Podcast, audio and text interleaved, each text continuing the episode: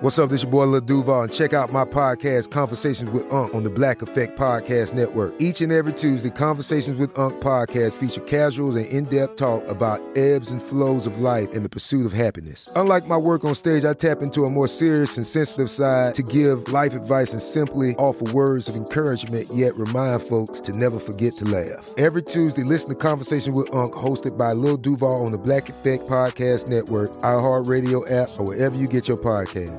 Presented by AT&T. Connecting changes everything. This is Amy Brown from Four Things with Amy Brown. Today, healthier is happening at CVS Health in more ways than you've ever seen. It's wellness destinations for seniors, including select locations with Oak Street Health and CVS Pharmacy. It's doctors, nurses, pharmacists, and everyone in between offering quality care and support virtually in person and on the phone. It's in home evaluations through Signify Health and meeting mental health needs through Aetna. And those are just a few of the ways that Healthier is happening. To see more, visit cvshealth.com slash healthier happens together. CVS Pharmacy, Oak Street Health, CVS Specialty, Signify Health, and Aetna are part of CVS Health. Eligibility and services vary by location and individual. Looking to step up your Mother's Day flowers? The Home Depot has an idea. Let Mom's green thumb do some digging with colorful flowers, pots, and premium soils to bring out the most in her patios, walkways, and gardens. Right now, get Vigoro potting soil, just $8.97 for strong, healthy, vibrant plants indoors and outside. Shop our wide selection online and pick up your order in store and give Mom the gift of a beautiful garden. Get Vigoro potting soil, just $8.97 at the Home Depot. How doers get more done.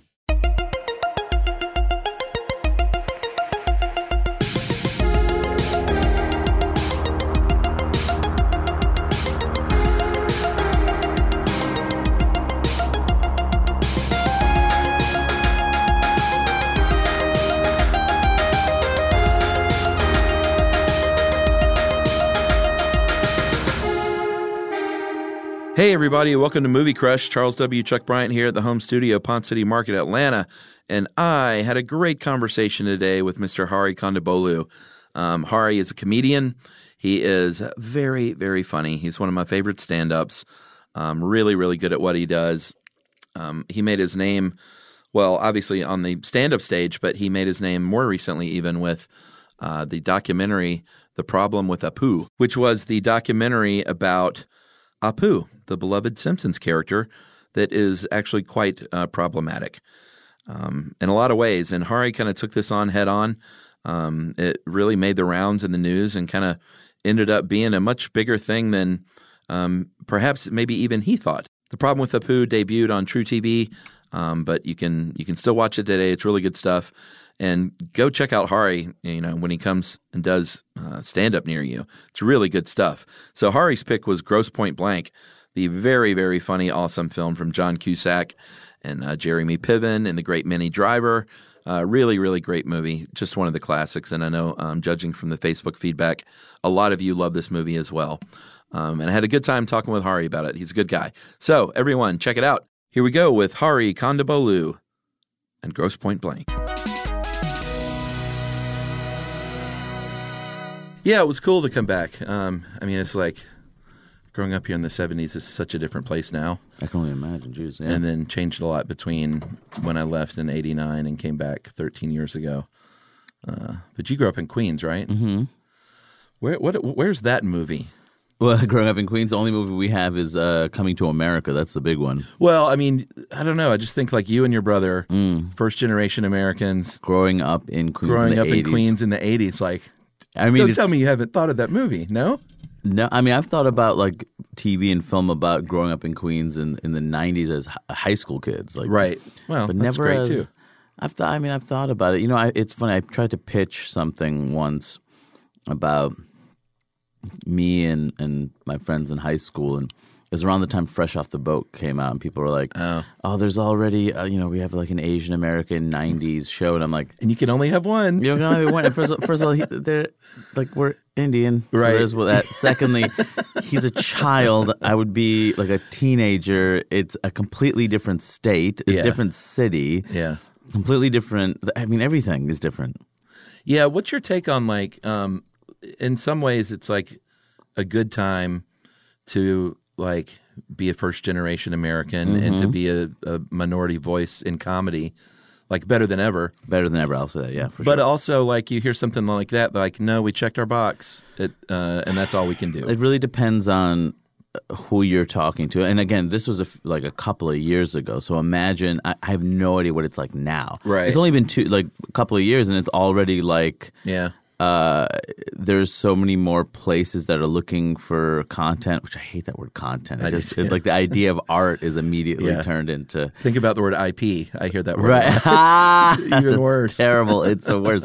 well, IP immediately makes it like legal. Yeah, Right. sure. With content, it just makes it uh, anything is content. Uh Uh-huh. huh. Like me hitting my head against the wall is content. Like look at the thing I'm watching and consuming. A man hitting his head against the wall. Like the Yeah. bar is so low for what can fill our time and, and take our attention. that Right. Content just feels like oh, what the hell's the point of making art then? Yeah. If it's just content you know, I've, I've I made this joke before, but just the idea of like the idea of if Martin Luther King today, he Uh-huh. would be branded.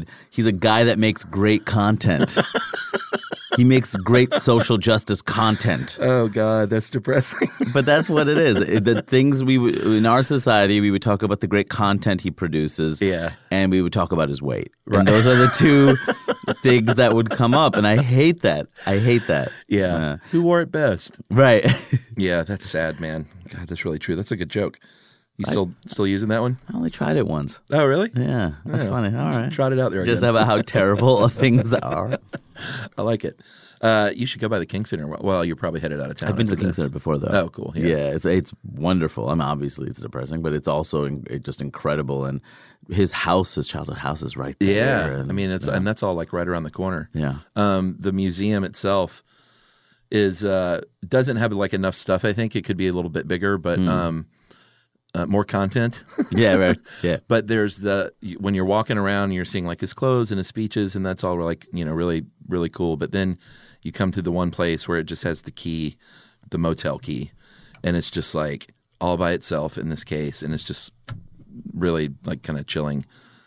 And they just let it sit there, you know, like uh, it says it all, you know, it doesn't need some big display. Yeah, people get it. Yeah, very interesting. Uh, I wonder what they've done in Memphis. They must have marked it in some way there. right? I don't know. That's where my mom's family's from, so I grew up going to Memphis a lot. Um, I'm not sure. We were always at Graceland, shamefully. uh, so growing up with your brother, like I'm, I'm always curious about early movie stuff and just like culture and where you where you get that. Like are you Yeah. you're older than him, right? yeah, I'm older by two and a half years. Okay, well that's pretty cool. Um, my brother is older than me by about the same, so he was the one sort of feeding me content. Were you? Did you take up that role? Um, I think we were consuming it ar- around the same time. I don't Really? think I was really. Yeah, I mean, if anything, once we got to, you know, maybe high school Right. or junior high, it was the other way around. Oh, really? Yeah, oh, for sure. I mean, part of it is that he got into the internet. Really, is the great equalizer in that regard. So all of a Oh, that's true. sudden, he was investing so much more time online. He went to school in the city. I was in Queens. So Uh-huh. like, you know, he was introducing me to a wide range of different music, Yeah. uh, and and film and ideas and yeah. Right. So.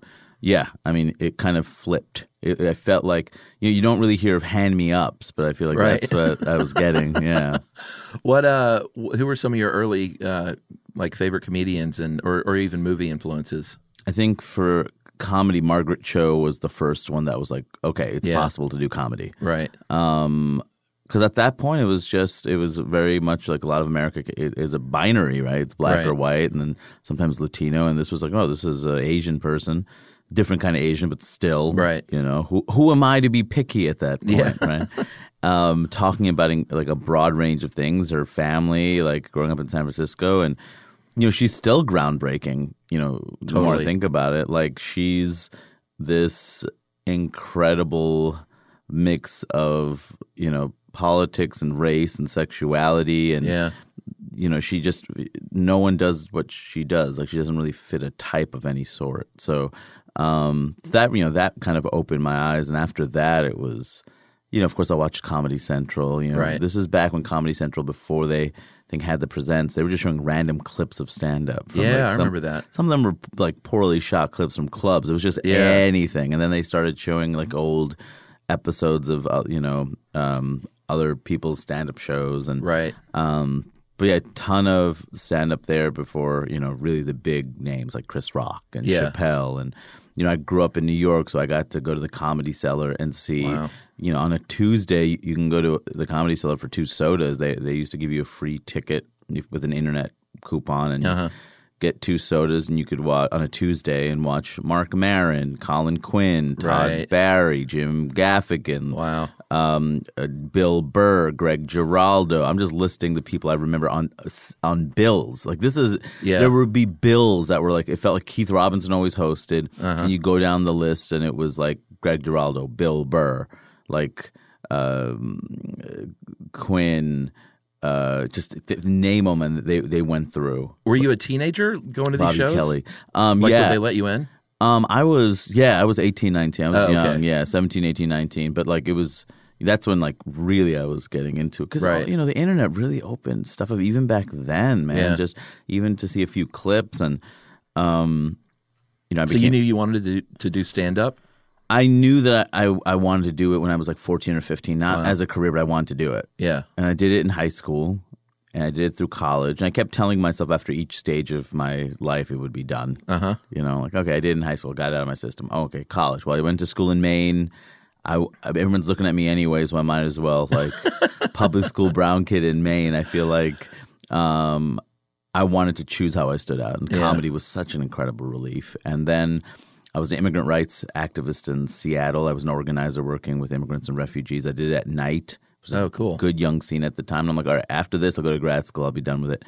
And it kind of just built. It got bigger and bigger, and I Yeah. found a following, and I got discovered. Back when you could get discovered, How'd you get discovered? um, the HBO Comedy Festival uh, was a big festival back then. If you, you Sure. remember, do you remember that, like when Aspen? Oh, yeah. right? They don't do that anymore? They don't do that anymore because Chris Albrecht, who put that festival together, he kind of he was a big executive at HBO, and Uh-huh. he kind of kept that thing afloat because they lost money every year on it. oh, really? Um, but he, I think it was uh, a domestic violence thing, and that, that last year. And so once they got rid of him, there was no reason to keep the festival going. Gotcha. Um, but it was the last year. I was in the last year of it, and like you know, someone found me on a website of the Bumbershoot Festival in Seattle doing Uh-huh. the local comedy stage. Uh, my friend JP actually, who who now works for Conan, but he found me there and um, he s- asked me to send in tapes. You know, I was planning to go to grad school, so this whole thing was kind of a shock. Yeah, And what, what did you want to do? Like, what was plan B? Oh, Just I mean- social justice work? I mean, Plan B was stand up. Like Plan A was actually Oh, really? like yeah, Plan stand up wasn't real. Like I, I'm a South Asian kid who grew up in an era where it was just Apu. So Right. why would I assume? And like you know, Harold and Kumar came out when I started college, basically, Yeah. and then at that point, we're talking about 04. I don't think Aziz really became a thing till like 05, 06. So at that point, you know, the office had just started, but Mindy Kaling wasn't even remember. She was just bit parts there. She was Kelly Right. as a character hadn't developed. So Asif had started the Daily Show, I think, in 05 or 6. Like, this is new. Yeah. So why on earth would I assume that I would be in a select few? And also, my material even then was like, you know, I would. I think back then it was even less like it was more aggressive in some ways, without the punchlines to back it. Oh, really? Yeah, because I was still figuring it out. Yeah. You know, and so I would have funny lines, but I also like, you know, I went more towards ranty. Like the new material I did at the, the show that you saw me do last Yeah, night. really like, good. It was, you know, the newer stuff was a little bit more ranty because I'm looking for the punchline. Mm-hmm. Imagine if like a good chunk of your act is that because you still haven't mastered. You know, like I know how to make punchlines and I know how to talk about things I believe in, but I don't know how to mesh them yet Right. and uh, the fact that you c- you have to contain your passion to some degree. Like you're, you're, you have to like it, it's always driving towards a punchline. Right. You have to have that passion, but it has to drive you in that direction always. Um, so yeah, I mean, I just didn't see me talking about political things and being passionate and angry and frustrated being something I could turn to a career. I mean, it was hard Yeah. enough. And you're telling me, like, I would do shows and people would stare at me because they not only did I not meet any of their expectations as a, a brown person, I also didn't meet them as a comedian. It was Right. like, what on earth? I mean, that's why I'm so Uh-huh. happy. Like, Aparna Nancherla is doing well now. She's a great comic because initially it was like, She's she's brown. She's a, a woman. She has a high pitched voice, Right. And her act is weird. Yeah. Like that's um, like you would think when she Yeah, started. no I'm like, chance. like all the comics knew Uh-huh. that she was going to be big, but it was just about the rest of everyone else catching up. And I didn't think for me people would catch up. Right. So, yeah, I mean, I I got lucky. You know, the right things fell into place. But yeah, I mean, I think the biggest comic influences for me, like the two biggest ones after Margaret, would be uh, Paul Mooney, who Paul Mooney. used to write for Richard Pryor. Okay. He was like his primary writer. They Uh-huh. were very close friends. Um, Chris Rock and Chappelle and Yeah. they all cite him. They all cite him because he he talks about race more aggressively than anybody else. Right. Um, and a lot of Pryor's best race stuff. You know that the bit with Chevy Chase and Pryor. Oh yeah. Sure. yeah. Paul Mooney wrote that. Oh, wow. They, they brought him to write it because they had no one on staff who could. Really? Yeah, yeah. and and Pryor demanded that Mooney was writing that week because like they, how could they write for his voice when they didn't have the the, the writers who knew his voice? And Yeah. Paul Mooney of course could. So yeah, he, he- watching him in DC was unbelievable. And then the other uh, big influence it was probably 10 years ago a little bit more is Stuart Lee Uh-huh. he was a British comic yeah, yeah. that I know him. He's great. obsessed with him oh my and he knows it because I talk about him in every Really? interview yeah I just I'm just blown away he changed what stand up could be to me Yeah. it was less punchline setup driven it was it could be whatever you wanted it to be Yeah. and, and the idea of failure like what what seemingly looks like failure on stage is potentially just a way to set up Right. a joke like i just there's there's infinite possibilities and so um yeah they were those were all those were all big in terms of other pop culture it's like snl Yeah. Sure. Conan. That's what we- me and my friends. That was every day talking about SNL. Yeah. you know the reruns and then the new episodes on the weekends and Conan and Sim- the Simpsons, of course. Obsessively, we watched the Simpsons. Right. Um, same thing, like all the reruns all week and then the new one on Sunday. Um, yeah, and film. It's you know just like what you what what you'd expect. You know, I, I at sometime in high school I got big into Mel Brooks. Yeah. I still people like my friends make fun of me, but I still love History of the World Part One. Sure. And friends are like, "That's the weakest one." Oh, I and don't I'm know like, about that. "That's not true." No. I love how kind of like ridiculous, like this the Inquisition song. The Yeah. Uh-huh. Inquisition. What I mean, I know it's a little corny, but I don't, I don't give a shit. It's good. No, cornball and like there's nothing better than a good dumb joke or Yeah. good cornball joke. You just have to execute it right. And they did. It was so absurd. Like Gregory Hines, like just Yeah. the, you know, and then Blazing Saddles, of course. I mean, there's so many. yeah. So he was he was a big influence, which I think would surprise people because he's so silly. Yeah, yeah, for sure. But like I just he's oh my god, so well done. So, so it it was both smart and silly. You Yeah. could- and the idea you could do both was very attractive. yeah, I think you have this like uh strange ability to like like I don't I don't like the word ranty that you were using, Mm. but like to talk about something serious that's upsetting and still be affable to a crowd. Yeah, I'm surprised I get away with it to be perfectly. honest. Yeah, there's still an affability because, like, I think you can kind of tell that you're. Uh, I don't like it when you, you comedians don't look like they they are not at least enjoying what they're doing a little bit. yeah, yeah, yeah. Well, it's funny. I there's co- comics complain about everything, Of course. every little thing. So, you know, if there's a type of joke or a type of performance style that annoys somebody, somebody would have said something. And I read someone tweeted like how much they hate when comics laugh at their own joke, and I'm I like, love it. I love it because the it- I think best. it's funny. Like there are times, yes, every time there's certain parts where I like kind of laugh at certain punchlines, and some of it is like a nervous, like I've gotten used to doing it that way, and Yeah, some of yeah. it's like shit's still funny. No, it's, It's great. as funny as it was when I wrote it, and I feel good about it. So Interesting. you know, and that got into my head for a minute. But yeah, I do that. Is that cheap? Is that is No, that is no, that no, no, is no. that getting the audience to be like, oh, I'm supposed to laugh at this? I'm like, no, I find No, it funny. Leave you're me alone. laughing. Anything there is to criticize, a comedian will criticize. uh, I- It's almost like what? What? How are we supposed to do stand up? Right. Uh-huh. Just talking to a mic. This is joke one.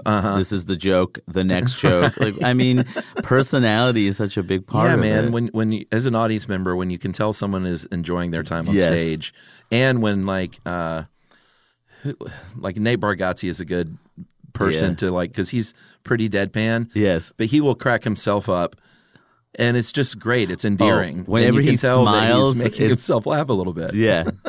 like whenever he smiles at the end, I'm like, he's really enjoying this. Yeah. and you, there are certain. I mean, I feel like there's nothing wrong with having a good time because the audience. Why do you want to be a killjoy at your party? Right. Like this Yeah. is yours. Like you know, it's okay to have fun and it's okay to to like celebrate. And it's you know sometimes I'm like, damn, I I actually I can't help it sometimes. But if I improvise something Uh-huh. and I really am proud of it, I will say, "I- guys, I just made that up. Right. Yeah, it, it's like so self absorbed, but it's like, how No, did that's I do great, that? man. That's a Like, very you all endearing don't thing. know that. You think that I didn't write that. It just happened. Like, do you realize how good I am right yeah, now? right, right, exactly. That's exactly like the I'm in awe of because you know it, those moments don't happen every single time. So when Right. they happen, it's like, wow, like I'm in the moment, and this crowd's great, and Yeah.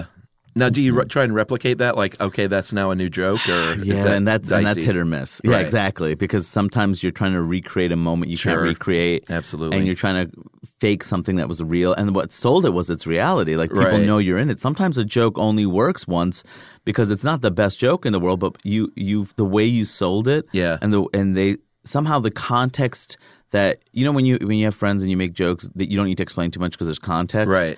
the audience almost becomes so close to you and becomes so like, oh, I know this person. The context doesn't need to be given sometimes. And Uh-huh. Yeah. sometimes with a joke, it's funny because in that moment they got you. And Right. in another moment, you need to do more work for them to get you. Um, so there are jokes that like, ah, I got it to work once or twice and never again. But you know, you still try. Yeah, sure. I mean, that's part of it. Like you hope that you find a way to, you know, get it to some. eh, Look, it's never as funny as the first time. Well, that's part of the work of it too. You Yeah. know, I mean, it's a job, Yes. and I know that like for people who have never done that kind of thing, it it may sound silly to call it work, but like you're grinding it out up there and and writing for weeks and weeks, I imagine, to come up with whatever your hour of twenty. Yeah, and you owe. I mean, taking like if you take thirty bucks from a person, like you have to Yeah. think what thirty bucks means, Sure. depending on who you are. I mean, that's that's a meal. That's you know thirty bucks plus babysitter. Yeah. You know, thirty bucks plus transportation. Mm-hmm. 30, I mean, that's it, maybe for some people that's the one thing you're doing in the week. I'm seeing this performance or the Right. month sometimes. Y- That's a lot of you know. pressure. You got to get it right because Yeah, like man. people have the right to be annoyed. Like, God damn, I got- can't do anything else now for Right. a couple of weeks because I spent all this money and a dinner and a Well, especially now, like you're playing bigger places, and the Yeah. people are buying a ticket to go see you. Yeah. Not that you shouldn't try when you're, of course, yeah, the, yeah. the, the eighth comic on the bill at the comedy club, but eighth comic on the bill eventually gets you to this. if Yeah, you just keep exactly. building. Yeah, yeah, that's interesting. What do you do like when you don't just don't want to do it that night? you, you still do it. you you signed a contract, so you're still doing it. I Right. mean, that's- Emotionally, though, like how do you get there? It's hard. I mean, definitely, I think when I was the most depressed in my life, it was so difficult. I pulled it off, but I think it was, it, I pulled it off on the strength of the jokes, not the performance. right. Like, I'm totally phoning it in. The audience doesn't know, but in, Right. my, in my heart, I know. And the way you would know Interesting. is when something would happen if, if someone heckled and stuff or like disturbed the show, and I'd snap Right. like there was a stretch where I was just exploding at the audience all the time, and that's was like you know the clue that something like oh I'm Yeah. I'm I'm not quite. I, it's like I'm using every ounce of my being to get these jokes out, and when you're in a good place, you're not. Right. You're, that's a part of your brain. The other part of your brain is thinking about what's in the room. The other's a part of your brain that's thinking about what jokes in this joke am I missing? There must be more jokes, you know. And there's a part that's like trying to improvise if you see something happening in the audience so, to make sure they know Right. you're with them. There's all these things, but when you're like struggling to just focus on the stuff, like you know, it, it's it is very very difficult. But you pu- you just have to like trust your instincts. You have to. I'll tell you, that's not the most creative space. Right. It ends up being like uh, I'm just putting on a show Mm-hmm. in so many different ways. What I love now, I feel like I'm I'm a lot healthier than I was in, in previous years, and now it's like I got everything Yeah. working at the same time. I'm writing on stage. I have jokes that I can I can play with and work on that I like. You know, I if someone interrupts a show, I don't like. It's funny how before I almost took it like a personal affront, Right. You know, because I needed comedy so badly. Like I need you don't understand. I need this to go Mm-hmm. Yeah. well. Don't you understand? And then now it's like. I take a second, I see what the situation is, I ask a few questions, and I decide how to proceed. And sometimes I'm light, and sometimes I'm silly, and sometimes I have a couple of, you know, I find a moment to just like destroy the person, but it depends Yeah. on the situation. My first instinct isn't just to destroy, my first instinct is to tease it out a little bit. Yeah, see where it goes. Yeah, which I, I don't think I r- realized that was my first instinct for so many years. I Uh-huh. didn't. I wasn't that that wouldn't show up. It was just kill, destroy, kill. Yeah. Um, Do you must- still get heckled when someone comes to see these theater shows? Yeah, not. Really? I mean, sometimes you know because there's different types of heckles. There's heckles from people who are you know so self-absorbed they Oh, want to be a part of it. There's they the- think they're adding something to the yes. show. there's the drunk heckler. Yeah. There's the uh, bachelor party, bachelorette party, birthday party. People that you know. You, if you're the center of attention, why do you want someone else to be the center of attention? Like, Why Yeah. would you come to a comedy show? Right. Um, I mean, there's so many different types. The loud talker who doesn't know they're so loud. There's so many Yeah, I guess I always just think of the aggressive asshole, but there are many, many different so many ways. kinds of that. Aggressive asshole, honestly, is is fewer and further between Oh, than you really? think. Yeah, I Yeah. mean, eh, but when it happens, it's you know, there's the political heckle, Right. You know, when I was in um in Ann Arbor, Michigan, which is of course super liberal, great Yeah. great town, and uh, someone yelled out in the middle of my show, "Hail Trump!" Oh God. and of course, and I hate it because it.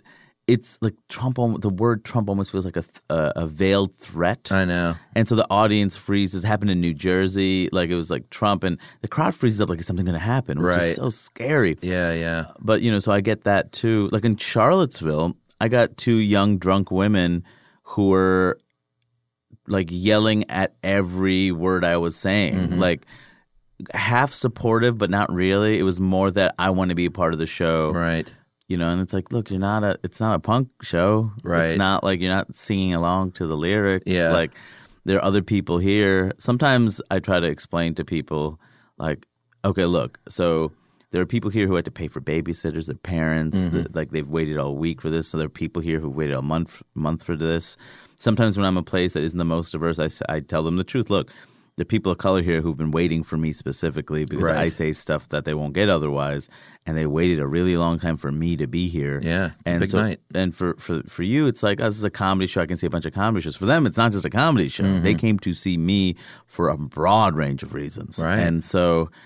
You know, we have to let's try to understand the context of it. You know, and sometimes sometimes being reasonable works, Right. because people sometimes they don't mean to cause harm they just like don't think about it Yeah. and sometimes uh, you just have to like dig in and look there's fun in that Right.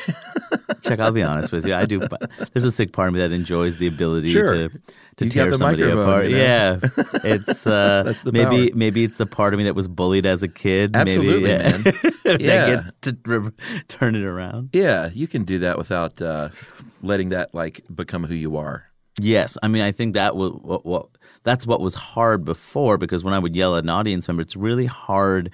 You know how we were talking about like you know I come off as like like likable and endearing and silly and all that. Mm-hmm. Yeah. really hard to scream at a person and then go back to a state of vulnerability. Yeah. because you've shown your teeth. Yeah, so yeah. it's like we like this guy. He's soft. Oh my god. Yeah. is he gonna turn on me? when is this gonna happen? Like it changes the context of the show, and now all of a sudden everything else seems phony. Yeah, and imagine when you go to places like uh, Georgia, Hmm. like you know, I mean, Atlanta is very liberal, and so is Athens, so you'll be fine. But there's still, like, I went to the the David Byrne concert here a few months ago. Oh, that's awesome. That amazing show, and there was this guy. I was uh, I was right up front and got lucky with some tickets, and there was this guy that kept going down and taking selfies in front of the stage, just having a great time. Yeah. And at the end of the night, they do the uh, the Janelle Monet uh, uh, protest song, and they cover that, and it's this very Really? powerful moment.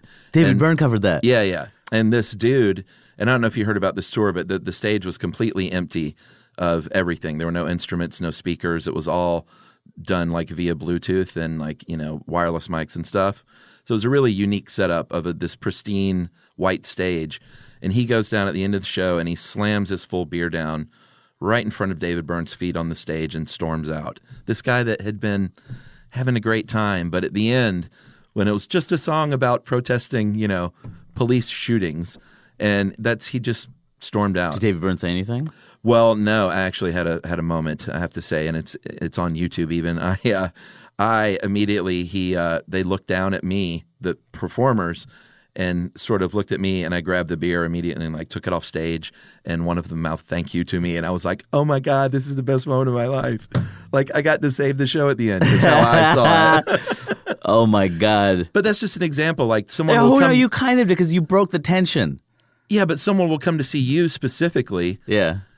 who doesn't uh, but would get mad at you for your politics. Yeah, because doesn't th- they don't know? like, I don't or, get it. or they saw me on you know at midnight and they expect dick jokes, and that's not what I'm you know doing Right. here. And you know, I mean th- that that reminded me of that that moment with the feeling of saving a show. Yeah. I had a show in Seattle. These are, I mean, these are liberal cities. It doesn't Sure. matter where you are. I mean, Yeah, that's, that's the true. assumption is that like, oh, if you're playing the South, it'll be rough. It's like I've had more incidents outside, to be honest with you. Right. But you know, I'm in because people are polite here, even if they hate you. It seems Yeah. like they're- there's true. there's there's a decency about it. But I was in Seattle and I was talking. This is when there was that um, the Islamic Community Center being built, Yeah. not too far from Ground Zero, and people were calling it the Ground Zero Mosque. And so I'm on stage in Seattle talking about it. And c- saying, you know, it's not quite a mosque; it's a community center, like a YMCA or, Mm-hmm. you know, um, a Jewish community center, and it has religious meaning, but it also has all this other stuff for the community. And and I'm talking about this guy's like yelling that they're terrorists. Like, I can't believe you're supporting this. This is Yeah. at the end of the show. Wow. Which means he must have hated 58 minutes and right at the very couldn't end. take and, it anymore. And so he's like screaming, and I'm going back and forth with him. And all of a sudden, I hear some tables flip over. And what happened is one of my fans, and this is very indicative of the kind of people that will go to my show, Yeah. um, goes up to the guy, takes her shoe off, puts it in his face, and says, "No, no!" Like Why a the dog, like shoe? a puppy. Just Oh, like I use okay. like that.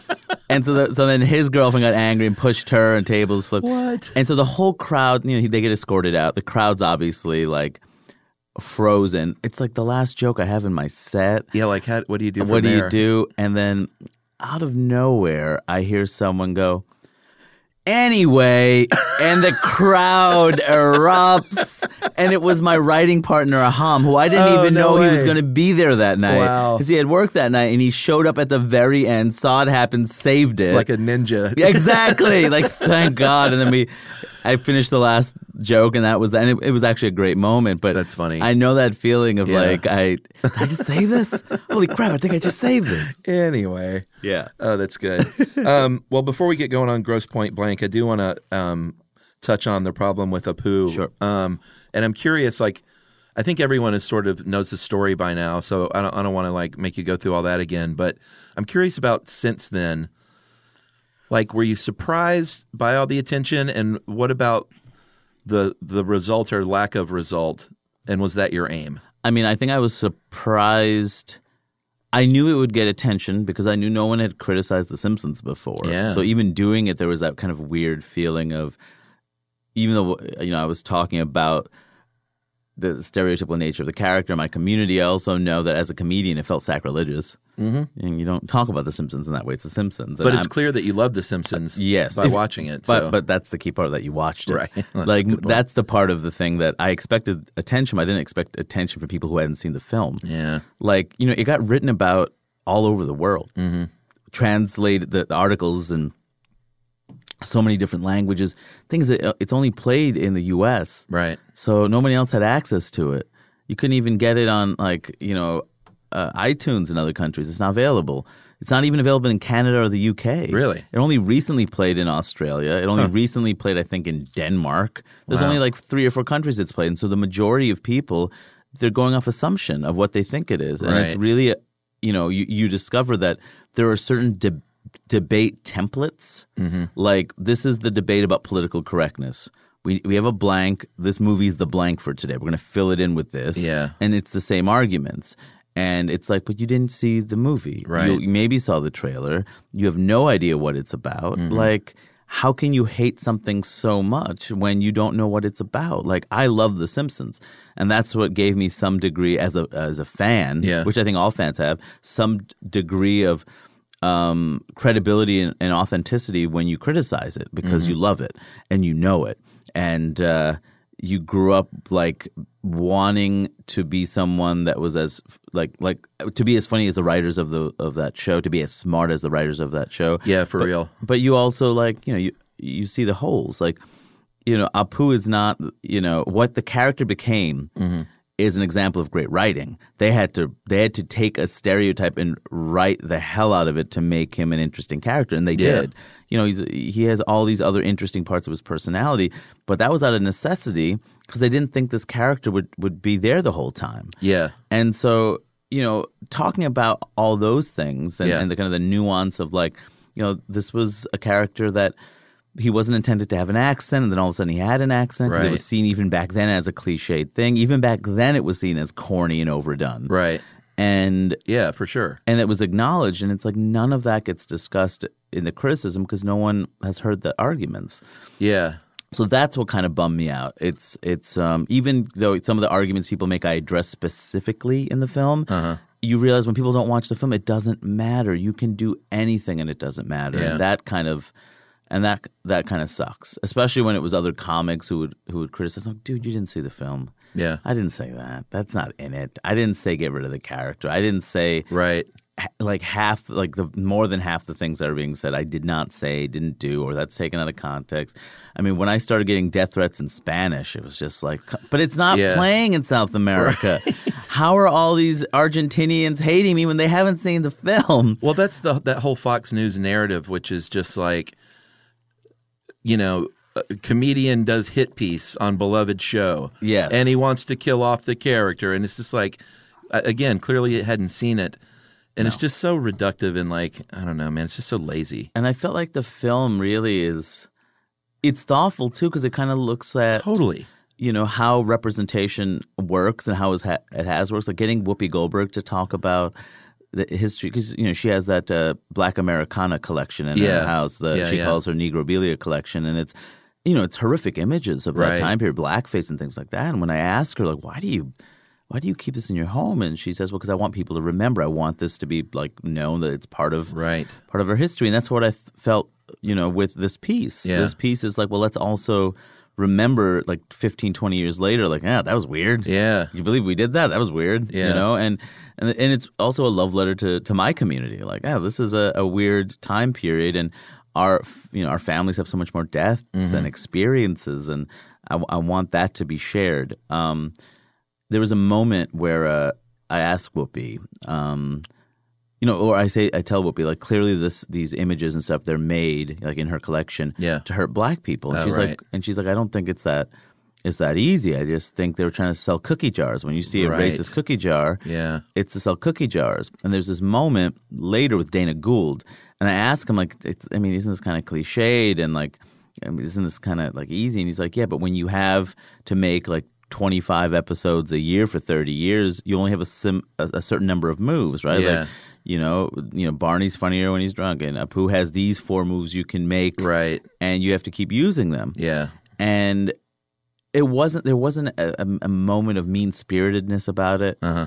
It was very like mechanical, and then you start to realize, oh, they're just making cookie jars. right. That's all this is. This Right. has nothing. This is not personal, which almost makes it worse. Yeah, because then it's uh, it's It's pure ca- allowed to happen because it's just that's what people do, and that's the history of it. It's pure capitalism. Yeah. It's straight up because they're literally selling toys and they're selling shirts and they're selling the show and Yeah.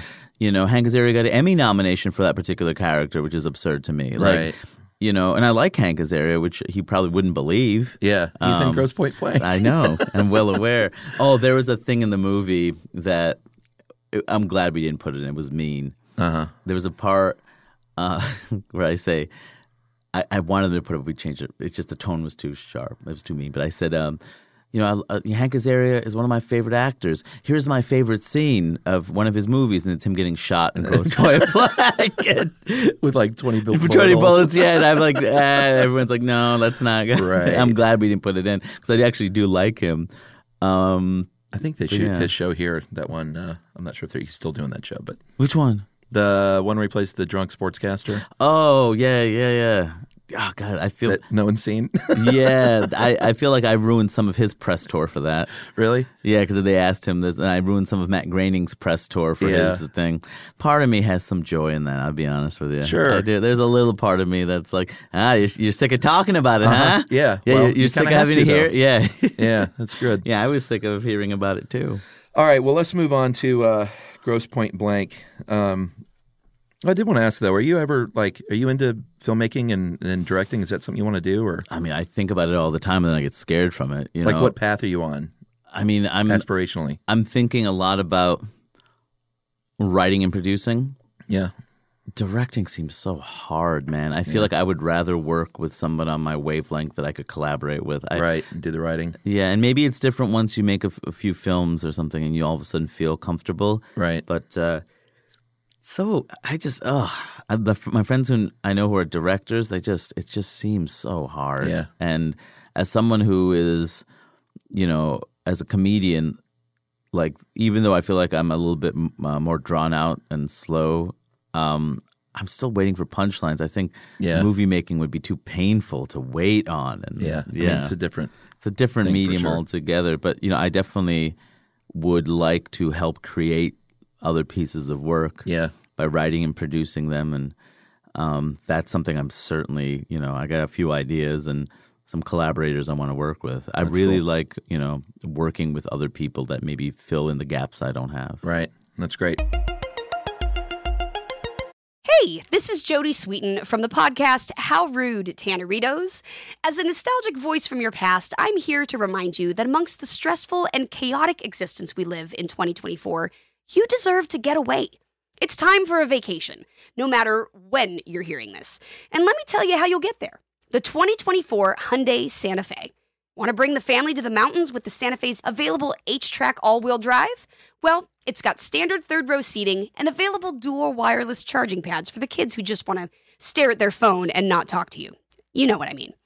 Visit HyundaiUSA.com or call 562 314 4603 for more details. Hyundai, there's joy in every journey. The Home Depot wants every mom to have their own outdoor oasis this Mother's Day, whether that be a new space to relax or a beautiful garden upgrade. At the Home Depot, you could give mom a gift that's as unique as she is with a stylish and comfortable place to entertain or relax for the mom who does it all. And with convenient delivery, you won't have to stress over getting it to her either. Looking to step up your Mother's Day flowers for the mom who's great with gardening? Let Mom's green thumb do some digging with colorful flowers, pots, and premium soils to bring out the most in her patios, walkways, and gardens with the Home Depot's Mother's Day savings event happening now. Get Vigoro potting soil, just $8.97 for strong, healthy, vibrant plants indoors and outside. Start your Mother's Day shopping and saving today by checking out the Home Depot's extensive selection online at homedepot.com or directly in store near you with convenient pickup and delivery options. See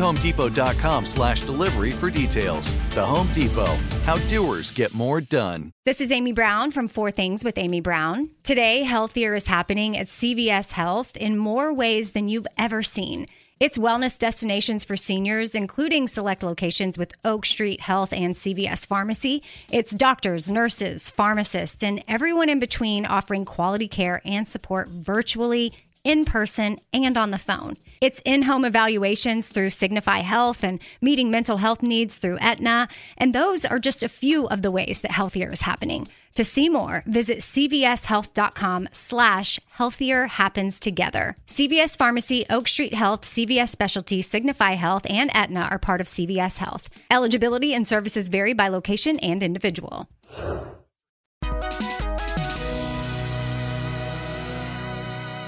All right, Gross Point Blank, uh, 1997. Um, I was, uh, this was just post, I was 89 to 95, so two years post college for me. Hmm. I'm a sophomore in high school at the time. Pretty good age to be watching this. Great, I would yes. think. Uh, directed by George Armitage, who uh, only directed seven films. I guess most notably Miami Blues, Was- Miami Blue. his other like biggest film with Alec Baldwin, uh, and written by Tom Jankowitz, and then uh, you know very famously John Cusack and Steve Pink and his other partner rewrote, and then Armitage says he rewrote on top of that. Um, did you hear about the original writer though? How he met his end. It's very. I sad. did at some point, but this is his only written work, right? Well, Writ- movie. Maybe he Yeah. he went to a screening of Gross Point Blank and uh, like five years ago, and during Q and A collapsed. on No, stage and no, no. He was invited like last minute. They were like, "Oh, let me see if he'll come." He showed up Oh. at a college and collapsed on stage. He was like 49 years old and and That's died. I terrible. know it's really really sad, but he got the idea. apparently when his high school reunion was coming up, um, the urban legend that this was based on a real true story of a former high school kid who became a contract killer is not true. Unfortunately, it's an urban legend. But uh, John Cusack, of course, Minnie Driver, Piven, Dan Aykroyd, and maybe my favorite role of his, Popcorn. Popcorn. uh, and Alan Arkin, of course, National Treasure Alan Arkin. Uh, and in a weird way, when I was watching, like I've seen this movie a bunch of times, and my wife and I watched it uh, two nights ago um, again, and it's uh, it really kind of struck me how, in a weird way, this is a, a say anything sort of. It's he could kind of be Lloyd Dobler in a way. Oh my! g- I've said that so many times. Ch- I was I was about to Yeah. because like because Lloyd Dobler is like you know he's training for martial arts Sure. Uh-huh. and then he goes to London. and So he go- so he disappears and it's almost like that makes sense because he's with Diane Court Yeah. and Diane's all like I don't think this is working because he you Yeah. Uh-huh. know, she's like brilliant and he's not you know and then all of a sudden he probably joins the military because he's all, all into mar- you know and he says all that stuff you know at at, at dinner with I forget his name uh, you know Fraser's father Yeah, yeah. and he says the whole thing about you know I don't want to build or make things I don't wanna Right. work and I don't want to work for that corporation and he He's has referring to moments you like as- that in this movie too. Yes, and then all of a sudden he comes back, and he, you know, this is the reunion after the graduation. It almost felt like a Yeah. continuance of that film. Yeah, that's Yeah. so amazing. it's funny because like uh, I mean Cusack's done he's d- does a lot of weird roles now, but Yeah. I feel like aside from his like teenage stuff, you've got you know say anything and then like this and high fidelity are sort of his three. Say anything to high fidelity also has a similar kind Yeah. of feel to me because this is like. This is the young 18 year old naive Uh-huh. love, and this is like bitter, jaded 40 year old, like in multiple relationships. I feel broken. like they're tied together for sure. Yeah. like I don't know if- how much of that is Cusack or, but I feel like he. He's done rewriting on, all- on well, I don't think on say anything because that was Cameron Crowe, but Right. uh, I don't know. I feel like that might be his influence of like who he is. Always wanted to meet him. He's also incredibly political. like, Yeah. Ridiculously political. Yeah, yeah. trying to get him in here. He's coming through. He's on tour now, Yeah. screening those three movies. And What? like, it de- depends on which city, which movie you'll get. What? But uh, yeah, he's coming to Atlanta in April for uh, for High Fidelity. But he's doing Gross Point Blank in various cities too. You should check it out. Uh, yeah, I didn't know. When did he start? Did he I start? think Yeah, starting yeah. in March. oh my God, yes. But he's already done a few, and you can, uh, you know, they're. He's got his own website. I little would travel. I doncusectour.com. would travel to a city if it's not in my city. I would absolutely do You should that. do it. You could get VIP status too. Oh, probably. I don't know. Man, I would love that. God, I saw a video of him coming out during a Peter Gabriel concert a couple of years ago holding the boombox. oh no way! He yeah, did that. Yeah, I love it. Oh, that's kind of yeah, fun. Yeah. Um, so this movie opens up. There's so many nice little, like the more the more times I've seen it, you catch just little jokes. Like Yeah. the very beginning of the movie, he's using that eye wash to like clean out his scope eye, I Yeah. guess, for the hit. Yeah. And I never noticed that before. It's such a like a nice little comedic touch at the beginning. Yeah. He like washes his eye out so he can get a good aim. It's so. I mean, what I love about the film is that it's it's a an action thriller kind of. You know, there's an element of that because there is a there's he's a he's a hitman and Yeah. he, he has a job. Uh-huh. It's a high school reunion movie, which they don't make many of anymore Right. because Facebook killed reunions. Yeah. so Boy, did that, it. Yeah, the whole concept is like Yeah, mine is incredible. my thirty is this summer. Are, is that not going to happen? Are people going No, it's it's it's not happening with me, but it's happening. All right. My 20th is going to happen uh, next year. I don't think anyone's setting it up. Have One you of- ever been? to a reunion? No, no. Facebook killed it. I think for my Yeah. for my like generation, and it sucks. And you know, strangely enough, one of the guys who created Facebook, you know, who ended up suing Zuckerberg, Uh-huh. Oh, Divya Narendra, he he was a high school classmate. We were the same uh, year. really? We graduated in the same class. Yeah. Oh wow, that'd be a pretty interesting reunion. Yeah, like you ruined this. There's eight people here because you had this stupid idea that this other idiot stole. or you do that thing where you show up and you're like, "Oh, I've been like, yeah, yeah, I saw in that vacation that you were on." and, Right. yeah, like, Your Right. kids are really cute. I don't need to see pictures. yeah, oh man, I hope things wouldn't work out for you, but you're a dentist. This sucks.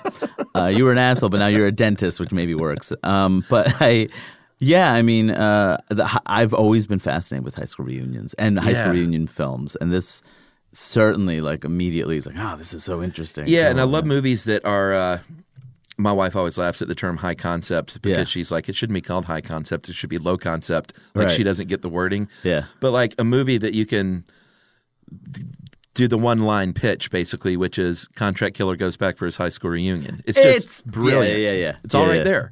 Yeah, the, it, I mean, and he's so well. Like the, you, s- the, his range of personalities, he like starts to become a human again when he goes Yeah. back home. Like as soon as he Totally. sees Jeremy Piven, and they get excited when he sees his high school teacher. Oh Um, God, I love that scene. my favorite line Uh-huh. So of that is great. like, "You still doing that Ethan Frome damage?" Yeah, God, I hated that book. It's a terrible book, Chuck. It's so bad. yeah. honestly, like uh, uh, they crashed on a sled. I know. They met their ends on a sled. Ethan Frome damage. The worst like book of all time. Why did we read that? Yeah, the way they play in that scene though is just it's very playful and just Yes. like it feels like John Cusack dug up his high school teacher Yes. and put her in a movie. Yeah, right. Is what it feels like, which I'm sure is not the case. They're teasing each other. It's it's like I love that. yeah, It's a- I love the fact it's a romantic comedy too. Uh-huh. I love their Minnie- chemistry is so good. Oh my god, Mini Driver at the peak of her powers. I would yeah, say. man, just like everyone was in love with her. Yeah. you know. Yeah. you can't watch this movie and not like have a Post- crush on her. Post Goodwill Hunting, yes, because or pre Jeez. Goodwill Hunting, Well, ninety. I don't know, man. because obviously they after were pretty Circle of close Friends. together. Yeah, I, that was her breakout, right? Yeah, Yeah, I don't know, but I mean, yeah, peak mini driver. yeah. Uh, and I say that respectfully. Yes. Oh, yes. Yes, of course. I mean, I, it's funny. Me and her, we converse on Twitter. I would never say that. Oh, no And I'm way. hoping she doesn't hear that for the, that purpose. But she, yeah. I mean, I, I- I- once I saw a circle of friends, and I sent her a message and a picture of of like I'm watching you at a hotel right now, Uh-huh. uh, you know, on the road, and, and she's like, "Oh, I miss Fat Minnie." Oh, she's hilarious. I mean, she's great, and I think in that film, like it's everything, right? She's Yeah. like sarcastic and quick Yeah, and mean and just silly cool. and lovable and very cool. Oh, and she's a Always very DJ and like Yeah. the whole thing, man. Yeah. She's like every guy's dream. Yes. Uh, and I love the just art direction wise that um, it's so do the right thing that DJ booth on the street with the window where you can see in from outside. Yeah. And her like talking to him through the radio is Which a is nice so device. perfect. Yeah, it's really cool. And, you know, and I've seen that a few times, like DJ booths on the outside, but like do the right thing is what immediately came to mind. Yeah. Because that's like, you know, of course it was uh, Sam Jackson, yes, right? that's Yeah. right. Yeah, I mean, I feel like that. Ugh, she. What I like is that they could have made her like a manic pixie character because, like, Mm-hmm. John Cusack, the way he ide- idolizes her and the feeling you could see, like he you know, screwed that up and he's obsessed with her, dreams about her, Yeah. all the time. But you know, her life is is is not perfect, and she was in a thing. She's back home crashing at her parents' Right. place because you know her last relationship didn't work out. She got divorced. Like- Right. like she's in a period of rebuilding. She's a complicated person in a period of rebuilding, and things Yeah. suck. And she gets this job at a DJ, you know, at, at a radio station in her hometown. But you know, uh, there's something about that Yeah. that is less like. I, I like the fact there's a little bit of complexity in her character, which a lot of people wouldn't have written in. Yeah, I totally agree, and uh, and plus just that thing of the uh, the first love, like it really feels real in this movie. Like it's totally believable that Yes. um, it's not like they broke up. Like they were madly in love in high school, and like he just ditches her and disappears. Yeah, it was incomplete. So yeah, when they come back, it's just like, and apparently that kiss that she plants on him was totally improvised. Which one? At the, Oh, when he's- when she he slaps first him? Go, no, no, no. When he when he first goes into the booth, Yeah. in the radio station, she just like runs at him and kisses him out of the blue. Like they're sort of circling each other. Uh, and Oh, it's very right. playful, and then she kisses him, and the director was like, "She just totally made that up on the spot." But the hit was great too. Oh yeah, yeah. But the kiss, I mean, kiss makes perfect sense. Why Yeah. wouldn't you? Yeah. because I mean that's that proves that they aren't over each other. Right? like instantly, like, oh, she's been holding on too, because why would she react that yeah, way? she set the table right away. Oh, that whole thing with the airplane where, where he does the what is that what it's called? You know, when his Oh yeah, the airplane. yeah yeah. Uh-huh. and she's like, I'm flying. Like, like you can imagine them as kids. You can Yeah. imagine them being in high school. Oh, it's great. And at the end of that scene too, like I love how she shows him the door Yeah. so quickly. She's like, you know, you can leave now, and he's like, oh, you don't want to stay here, and she's like, no, the airplane was enough. Ah, and it's like such a like clever little thing for her to be like. do you think no. she improvised that, or do you think that's written? I don't know. Well, apparently the director said they shot literally three versions of every scene one straight script, one a little understated, and one just way over the top. yeah. And he said that they used most of the over the top stuff, Huh. which I think is pretty interesting. Yeah, because I always I and also not very economical. yes yes, but I also I'm surprised because it it doesn't seem too over the top. no, I think just some of the weird choices, like uh, like when they first meet and they're kind of like the way they're getting in each other's face and backing off and circling. And Yeah. it's a, it's a little strange the way they play it, but Yeah. it totally works. Yes, yeah. And, and he and Aykroyd, like every meeting they have, when they're all just they're both so jumpy, it's just so funny. Like, cause they, they, they could easily kill each other at any moment. Oh yeah, the scene in the restaurant, you know, it's so fucking Oh, my great. God. It's like, why don't we put our guns away? And immediately they both like, you know, react and grab their guns and put them under the table. Or the I love the waitress saying, "Well, that's not really," and I'm like, "I just want the protein." Right. It's like that. Like, this this is very matter of fact. I mean, it makes sense for his character. Like, Yeah. I just need what is necessary Yeah. for me to do the job. totally, because he's a bit of a sociopath. Yes, It's like Lloyd Dobler had he gone wrong. yes. In a oh way. God, yes. Oh, there's another. I was going to say this other moment. Um, ah, I'm blanking. Oh wait, no. It's when Jeremy Piven. When we were talking about the over the top reactions. Yeah. that must have been when Jeremy Piven and Cusack met too. Like Ten ten, years. man. ten years, and then he he just keeps yelling it in the car. That's great. And then Cusack keeps repeating. Yeah. And it's everyone thinks he's joking. Right. And everyone oh, has when, a he- joke. when he says he's a contract killer. Contract ki- like second benefits. It's like every every single person has Yeah. Uh-huh. a joke. No one thinks it's real. Now that's one of the funny bits in the movie is that he's totally honest with everyone, Mm-hmm. and I think partially maybe because of his therapy. Yeah. which those scenes are great too with Alan Arkin. you Who's know. scared to death Take a few because days off. Don't kill anyone. well he doesn't want he doesn't want to work with him. That's the Yeah. that's to me so fun. Like he, once he tell he like sh- he wants Alan Arkin wants John Cusack's character to be open and honest. So he is. I'm a contract killer. right. Alan Arkin's out scared to death to be his therapist. The way he plays it all, though, just Arkin is just such a genius, man. so good. And He's the Joan best. Cusack. Oh, Joan Cusack. That that's another aspect, the sibling aspect. of Yeah, it. it's great. You You know, know- and, on that trope of like the two-person office, like the boss and the secretary, are the only people there. Oh, God. It's one of my favorite sort of like detective tropes. And she also like is both really sweet and cares about Right. it, but vicious. Oh yeah, that one call Yeah. that she has where she's just blessing someone out. I The can't even- ordering bullets Yeah, and weapons. Yeah. And like you- you're fit for this job. And then she switches off to like what talking about a soup. Yeah, yeah, yeah, Yeah. It's so great. I just rem- it rem- every time I watch it, it reminds me how incredible Joan Cusack is, Ah, She's the best. and how I wish she was in more stuff. yeah, yeah. All of his siblings are in it. His sis- other sister, What? or Really? one of his other sister plays. Uh, when he and Minnie Driver at the bar, that drunk girl comes up. It's like, oh, you two have always been together. I love it, or whatever. Oh, is that That's- Anne Cusack? yes. And then his brother Bill plays a waiter, and then I don't think his other sister is in it. But um, That's so funny. yeah, it's pretty. she's interesting. really funny doing that. I didn't Yeah, know there just was that one scene. So it's three siblings, yeah, it's oh, great. two siblings together, and oh, that's really great. But Joan, yeah, she's the best. And apparently the Jenna Elfman bit where she's in the body cast is a little nod to uh, Joan in Sixteen Candles. Uh, that was a Really? little little nod her way. Yeah, I don't. Th- I never noticed that. Oh, I didn't either. Really, I didn't put it together. they should have had her go to a water fountain because that was sort of the iconic Yeah, scene with yeah, yeah. Joan, like can't get water out of Yeah. the water fountain. God, that- the soundtrack for Gross Point Blank. oh yeah, I mean it's amazing. favorite soundtrack of all time, without a doubt. Yeah, it for sure. And the and the way they play the cues too. Um, whether it's like the live and let die cue for the Ultimart scene. It's just so Oh. perfect. You know, when he pulls up. And then at the end, um, the other like perfect placement was uh, 99 Luftballons.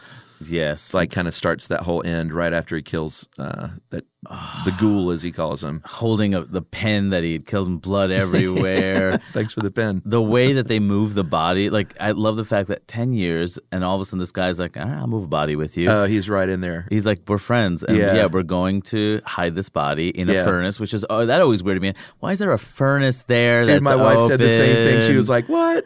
"That's like, is that is that a thing at a time? How did you know it was there? The whole thing. Oh, who Mm-hmm. cares?" yeah, we just you just have to go along with it.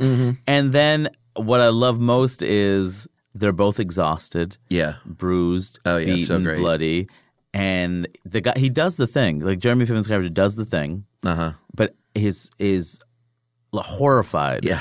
and then just turns his like, you know, what does he say? He Oh, he's- introduces himself, right? yeah, he re- he's like, hey, I'm uh, dealing real estate or whatever. Like, what have you been up to? yeah, yeah. What do you do, Martin?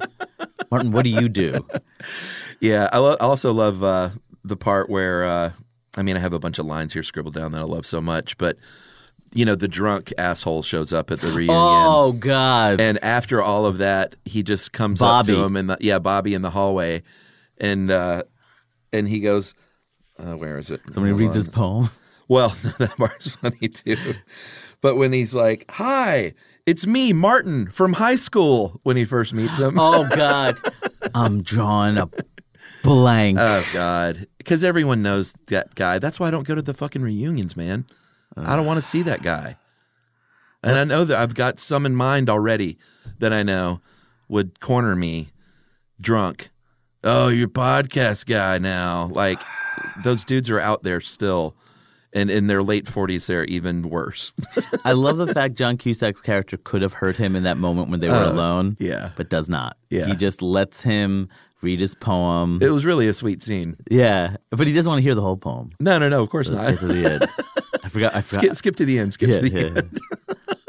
Well, and the, I love the uh, that many drivers watching that play out. yeah. I think um, that was just an interesting choice to watch her kind of see that nice moment play out with this guy. Maybe to remind. It's another reminder of this is a great guy. Oh, Yeah, I mean, there's a lot of little moments like that. Um, like when he has the baby. I mean, it's just such a oh, sweet that's the scene. iconic. But that Yeah. could that could have been the movie poster right there. Them looking at each Absolutely. other. I mean, I because I mean, I mean, you know, maybe it's a little like nail on the head, but I don't care. No, It's like this is a man who takes life, Uh-huh. who is now appreciating life for the first time. But the thing is, the reason why I don't think it's nailed on him because he like they have the joke after. It's like I found a new prou- newfound appreciation for.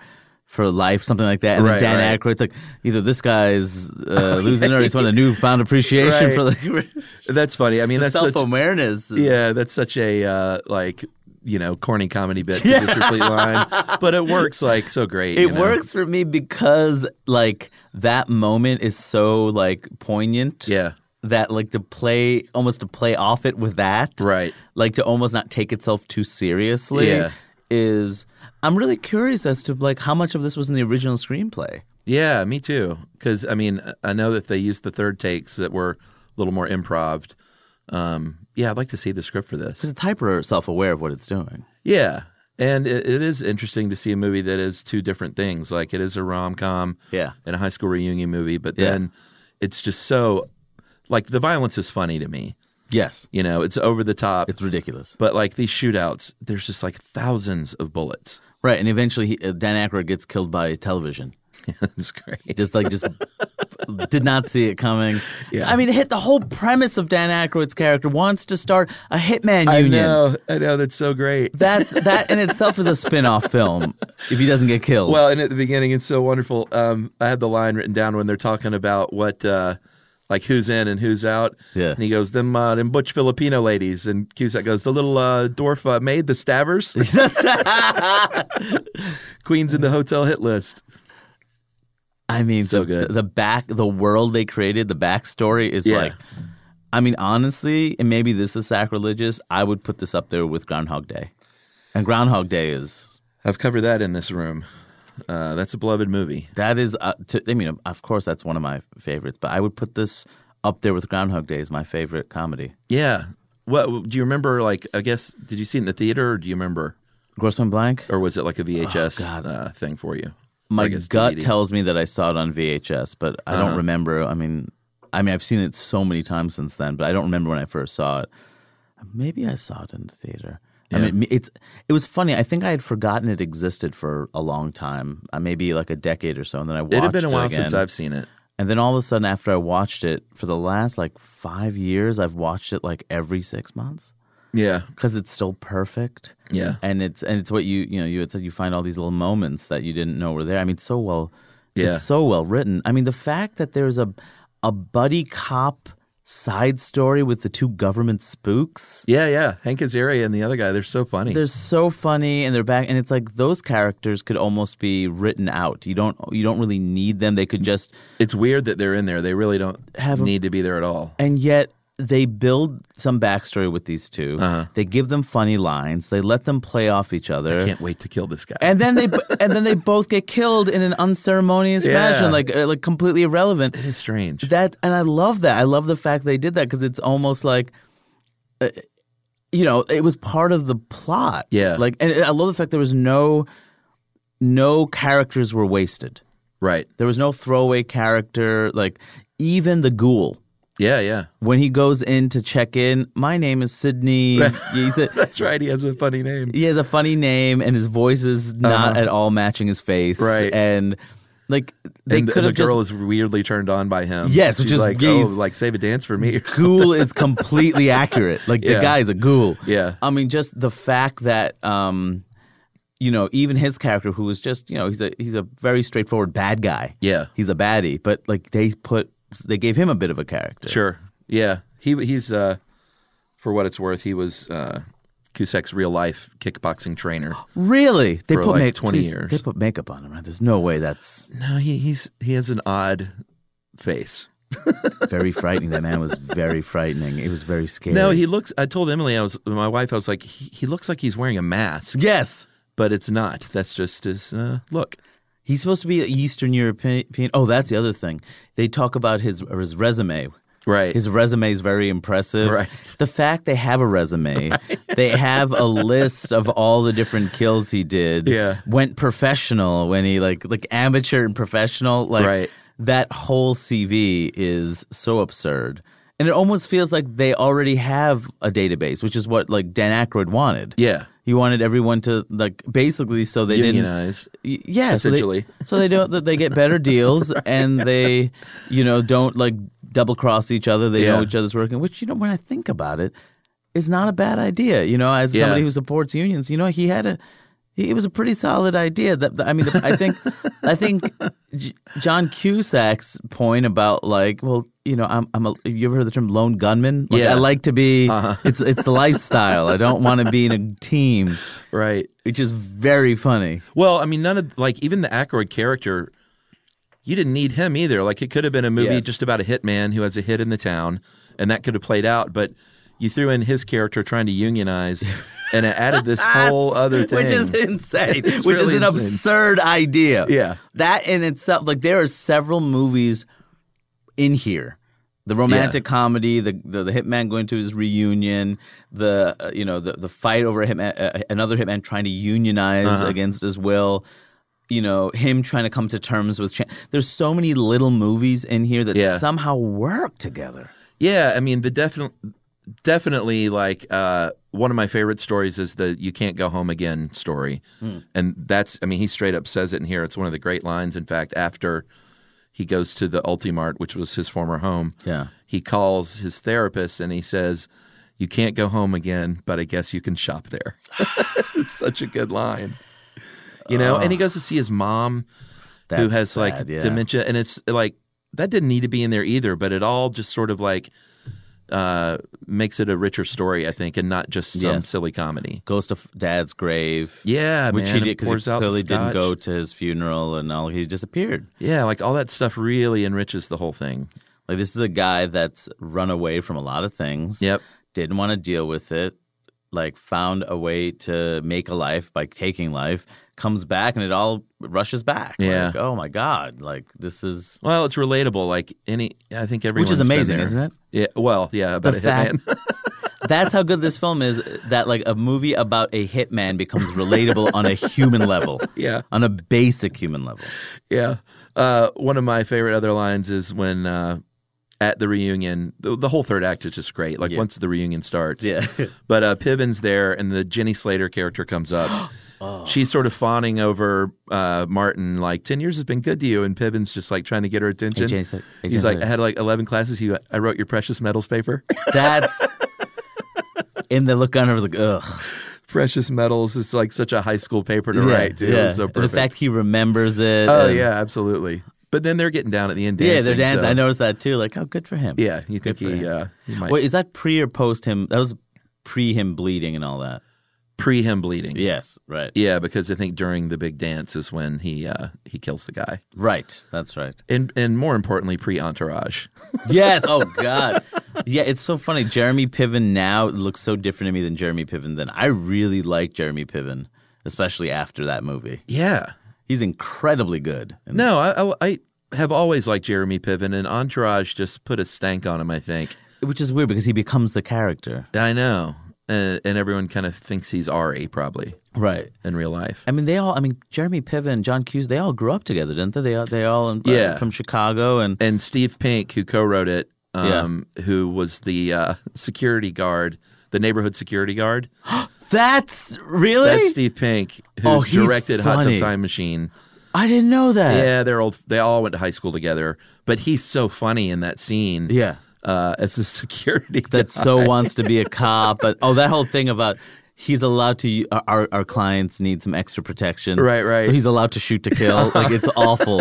And he said, "Well, I just saw saw some people kind of milling around on the lawn." He's like, "It was just me. It was just one guy. One guy on the lawn. It was just me." so many great interactions. No, that's just I forgot that whole. And then he shows up later at the reunion. Yeah. with a gun. oh right, right. And he's so he's like- he just like flashes it real yeah, quick. all these losers from high school. All these yeah yeah. So funny. Um, and of course the other music cue during the baby scene with uh, "Under Pressure" from Queen. Perfect. It's just like Perfect. so great. I mean, they have a message to you. Rudy's on there. R- R- Rudy can't fail by the Yeah. clash. The cover is on there. well, Joe Strummer does the uh, score. what? I think, yeah.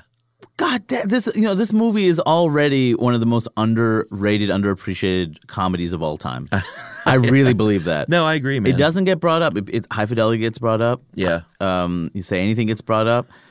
Uh, this is just out of Cusack. Uh Uh-huh. huh. I mean, but it ranks amongst the best comedies of the '90s easily. Yeah, for sure. And I would say of all time, just because of all the different elements in place. I mean, the, and the acting, like, good God, you have Dan Aykroyd in a bit good. part, and he's he nails it. Yeah, every time he's shooting, the like just the way he does it. Yes. Sort of like double guns down. Yes. And just as fast as he can pull the trigger and he's just sort of blinking, they'll throw the guns away and But he's also like a per- he feels like the everyman hitman. Yeah. Union guy, his haircut from the Midwest. Right. He's not sleek, popcorn. like he's he's the guy who wants to start the union. He- Of course he is. Yeah. And John Cusack, slick, also from the Midwest, running away from it. Right. Doesn't he wants He's like, what does he say? Look, look at how I dress. Yeah. Yeah. But he's trying to get out, you know. Like uh he said that th- that's his last gig basically. Yeah. When he gets found out at the end by uh by Minnie Driver. And they keep and he keeps bringing up the dog. yeah. accidentally killed the dog Boudreaux. Was Right. it in, was it in it I was in think it was- Oregon or something? Yeah, it was in, in Portland. hit killed a dog by accident. I would never hit it hurt an I animal. by would never accident. hurt an animal. it's so great. And that just gets hung it's hung over his head forever, the fact he killed Yeah. his dog. Yeah. Yeah. Uh, and then, then kind of perfect at the end where um, just plot wise, if you're writing a film, like to make her dad the last guy on the hit list was just sort of a perfect way to like bring it all around. He would be the guy. Yeah, Yeah. just the look of him and or even how annoyed he is with Martin for showing up and then he's like, ah, let's have a drink. Right. This doesn't give a shit anymore. no, you kind of wonder what he did too. Yeah, oh to yeah, Yeah, yeah. like yeah, Uh. why is he on the list? Bes- you know, besides being a wealthy white man, so there's probably some. some uh, In his past. nefarious shit, yeah. Um, all right, you got anything else on that?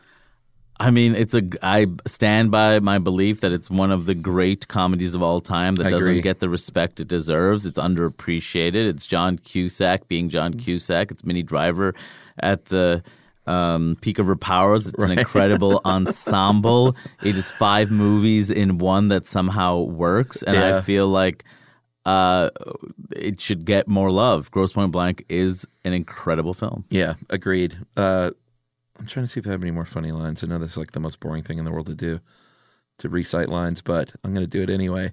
Uh, when he's in therapy, he's he's talking about going to the reunion. He's like, "What am I going to say? I killed the president of Paraguay with, Hmm. With a fork. Yeah. Such a ridiculous line. I love it. So what does he have to? uh, What do you do? Yeah. Hey,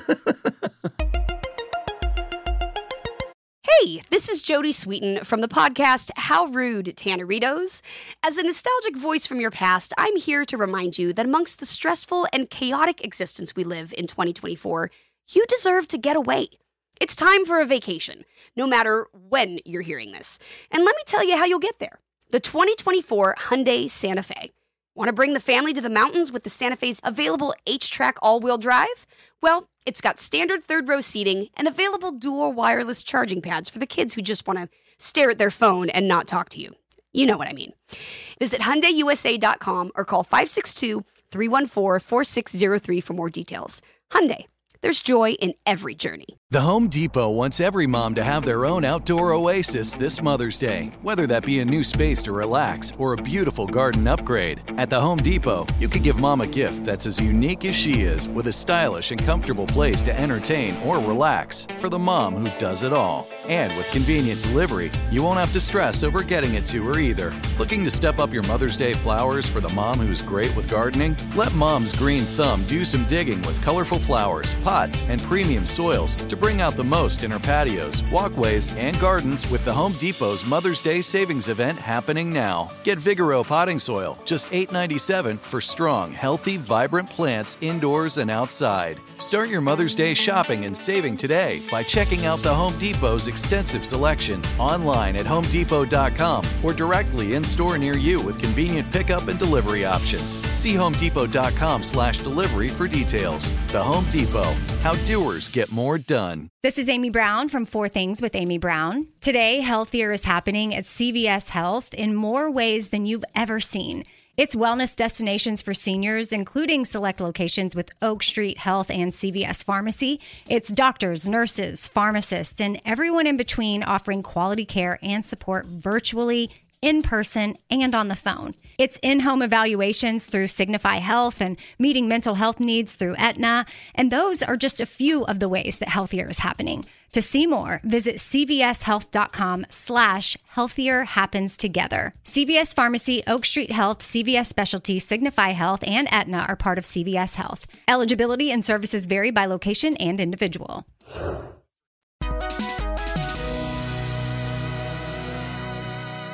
All right, man. Well, we'll finish with uh, five questions. Um, what's the first movie you remember seeing in a movie theater? Dances with Wolves. Oh, That couldn't be right, What? though. I remember watching Dances with Wolves in 1989. We were learning about Native Americans in our third grade class, Uh-huh. and Dances with Wolves had just co- come out. So my friend Matt at the time and his mom, uh, S- was it Sandy? It doesn't matter. But she took us to see Dances with Wolves, and it was like incredibly. How old were powerful. you? I was six or seven. It was seven, Oh, wow. probably. Yeah. Um, it's a long movie for that, or maybe kid. it was Little Mermaid. it's one of those two. Likely it was Little Mermaid. They came out around the same time, didn't they? uh, probably. Wait, when was Dances with Wolves? It was ninety. Uh, yeah. I mean, it had to have been. I, I remember seeing that my either fr- yeah freshman year in college, so ninety. Oh, I'm, I'll, I'll take it Probably. back. It was Little Mermaid then. That's good. Uh, do you remember the first R-rated movie you saw anywhere? Was Dances with Wolves R rated? It Mm, probably. Or n- I don't know. was pretty bloody, man. Yeah. Um, it's bloody. There was a kind of a sex scene in it. um, So maybe that. I mean, I'm sure I saw R rated movies from early on. I don't think Some like were your how permissive with your my were your parents, you know what was parents? weird they never said anything until i was about um how old was i like 16 or 17 and all of Yeah. a sudden we were seeing a movie and it's like that's a rated r movie i'm like are you kidding me Uh-huh. i'm like i'm like almost 18 and now you bring this up i i've, I've watched r-rated movies with you in the house like only now did it hit you that Yeah, that's funny. it was yeah, but I, I can't remember the first one. I feel like we we kind of watched whatever we wanted to watch. It was never really an issue. Oh, that's cool. Yeah. that's good. Which is funny to think about R-rated movies now, considering like twelve-year-olds are watching hardcore pornography, Right. And back then it was like, oh god, is it rated R? Yeah, yeah, yeah. yeah. Um, number three, will you walk out of a bad movie, or do you stick it out? I have walked out of a movie. I'll tell you the last movie I walked out on, and maybe I was wrong, and I should I needed to watch it again. But it was the um, it was the Walk the Line parody. What's that called? Oh, Walk Hard. Walk Hard. Yeah, the John C. Riley. Yeah, I, w- I l- dude, 'cause here's the thing. I didn't see Walk the Line first. Mm. and if I'd seen Walk the Line first, maybe I would have. I don't think Walk Hard was that great. I re. I mean, the I'll, I'll only go ahead and say it. there were two things about Walk Hard that made me laugh. Wrong kid died, Right. yeah. which we get re- get re- got repeated so many times, and the the one scene which I think is just an incredible scene, which is Tim Meadows trying to convince uh, John C. Riley's character not to smoke weed Oh, of right, all the right. things it does and all the reasons he explains are incredible. Like basically why weed is the best. Yeah. but he's like, no, it makes you do all these terrible. Like it's just Yeah. yeah. But yeah, I just hated that movie. Like midway through, me- I was with my friend It wasn't Ariella, and we just great. wa- we just walked out. I'm like, I can't, Yeah. I can't do this. Um, that made me think of the the one kind of nice little touch in Gross Point Blank when he goes to his locker and pulls that ancient joint from the top. Oh yeah, and then he That's just such kind a- of crumbles in his yeah, pocket, That's such a nice little like metaphor, I think. and the idea that he knew where it would be. Oh, ab- yeah, absolutely. That's kind of cool. yeah. Um, number four, I'll, I tailor to the guest. So, what, who would be your in- in any era, um, if you were going to make a buddy comedy, who would be your dream partner? Oh, John Cusack. Really? Yeah. Yeah. Yeah. Uh, But uh, Cusack from that era, yeah. Okay. Oh man, I love John Cusack. I mean, I, honestly, I haven't seen much of what he's done recently, and certainly I didn't watch like wasn't he in Serendipity and some of the romantic comedies of that era. I didn't. see yeah, and him. lately he's been doing kind of uh, I don't know, not it's not his best work. It, it sounds shitty to say, but not John Cusacky roles. Like we all love him and say anything. Are they and High not Fidelity writing and- John Cusack roles? Then is that the I don't know. Or what do you problem? do with John Cusacky things in his like late fifties? like Hot Tub Time Machine? As much as I tried, I really didn't like it. nah, it wasn't It, great. it felt like it could be great. I watched because it was John Cusack. sure, in a comedy. in a comedy that kind of plays with his past to some degree, like the ski lodge, because there was a ski lodge element to it, wasn't there? Yeah, which that's- just kind of reminds me of Better Off Dead, you Right. know? But but it just um, Oh God, I forgot about Better. I Off would Dead. love to see. I mean, can he still be John Cusack at this age? You know, because his stuff Yeah. is very much of that twenties, thirties, early forties, trying to come to terms with different parts of life, come to terms with the beginning of adulthood, come to terms with you know w- you know what life is and what I want it to be, Yeah. come to terms with relationships and breakups. There's a lot of like personal growth in all his films. Yeah, you don't see him play like the Family Man much. No, I don't know if I've ever seen him in a movie where he had like a wife and kids. I mean, the only thing was when he finally falls in love with, or, or, or he gets back together with his his wife or his girlfriend in uh, High Fidelity, Right. Sure. which is, I mean, that that moment where he goes to the funeral, that whole series of things. is yeah, just- I love that movie. I feel like when I watch that, I, I want to watch it again because when I watched it as a college kid, I don't think I got it Yeah. because it's hard to understand some of those dynamics of like bad relationships and the damage they do and Yeah. how you bring it to the next one or the idea of you're with someone so long that even though there's so many terrible things about the relationship they know how to come through for you in a way no one else can Right. so i mean there's just so many things i should watch that again but yeah john cusack in his in his in his prime i think am am am i missing anybody else i could do a buddy comedy with I mean, honestly, that- that sounds pretty good. Oh, or um, you know, if I could do one now, I, I would do it with Randall Park. Oh, okay. Yeah, Randall's a friend of mine, and I think Randall's hysterically funny. I would definitely do something right now with Randall Park. It was a it was a buddy comedy. You could probably make that happen. Why don't I just ask Randall to write something? yeah, It's exactly. actually incredible. I'm gonna text him actually after this podcast. Yeah. Say, let's fulfill my dream. Uh, and then finally, movie going 101. Uh, what's your movie ritual when you go to a theater? Where do you sit? What do you get? I like to sit if I get there early enough. I like to sit kind of And you're in New York still, right? New York. Yeah. Yeah. I like to sit like middle back, you know, not I don't like to be too close to the screen, not too far back where like you know, people's heads are in the way. I like kind of the middle. Um, you know, but of course you have to avoid tall people, find the right angle Sure. so you can get a clear line. um never been a big fan of popcorn at movies. I have them. Mm-hmm. You know, I'll eat it if someone gets it, but that's not my choice. Um I like um Raisinets. I like um they ha- I don't know if they have them at every movie theater, but the chocolate covered cookie dough, Oh, sure. which I've never seen anywhere else other than a movie theater. Yeah, Um, that's true. you know, I like nachos from time to time. Oh, Yeah, but I just yeah, I used to get junior mints constantly when I was in high school as my go-to at movie theaters. Last time I did that, uh, I went to see The Beach starring Leonardo DiCaprio. Oh, wow. I was 17 at the time, and I was sitting next to the girl I had been in love with for a good chunk of high school.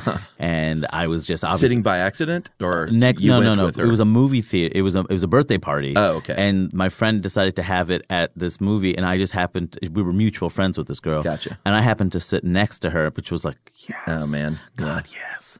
and so I had this habit of choking on junior mints, which was, I don't know how, it was something about, because it's solid and liquid, you know what I mean? So it's like, do you, it's like, did I underchew it or is it, it's too, it's like, con- it got confusing for whatever reason. And so, of course, the middle of that movie, I start choking on a junior mint. And I'm Right. like, no, not Oh, now, not her. jeez. She's right there. And it's loud and I can't get it down. Uh-huh. And she's, and she's like, it's o- it, "Are you okay?" And, and I'm like, and I'm trying to play cool, like, "Shh, shh, the movie's going." Yeah. and she's like, why, "Why'd you drink some of my soda?" So she hands me her soda, which is the closest thing we ever got to kissing. And, no. And I promptly spilled it all over her lap. Oh, are you serious? Yep, Wow.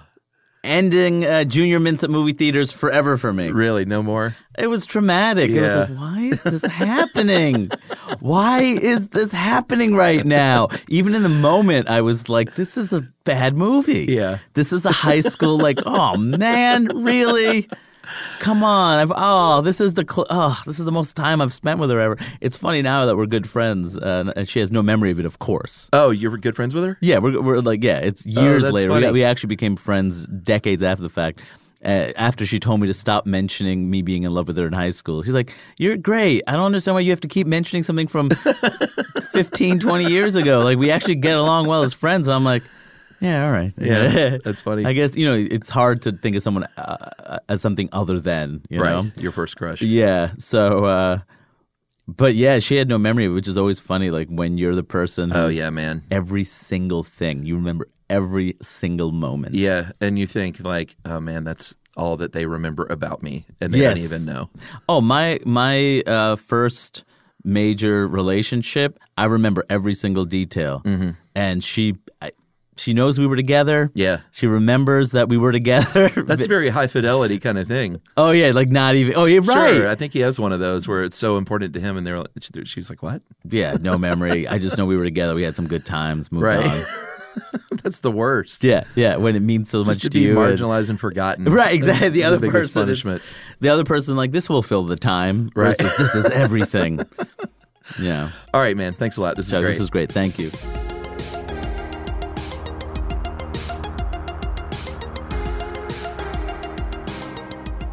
All right, everyone. That's it. Another one in the can. I know you liked Hari as much as I did. He's a nice guy and he's funny. Check out his stand up. I think his brother does stand up too. They're doing some stuff together. And if you ever get a chance, um, I know Hari's done some uh, bits with his mom. His mom is very funny. I wanted to get a podcast going where um, called Hari Calls His Mom, where they just like tape their phone conversations. Maybe we'll do that one day. It's really good stuff. So uh, support his career. Uh, go check out The Problem with Apu. And I hope you enjoyed hearing us talk about Gross Point Blank. What a great, great movie. So thanks to Hari for coming in. And thanks to you for listening. And until next time, remember, you can't go home again, but you can still shop there.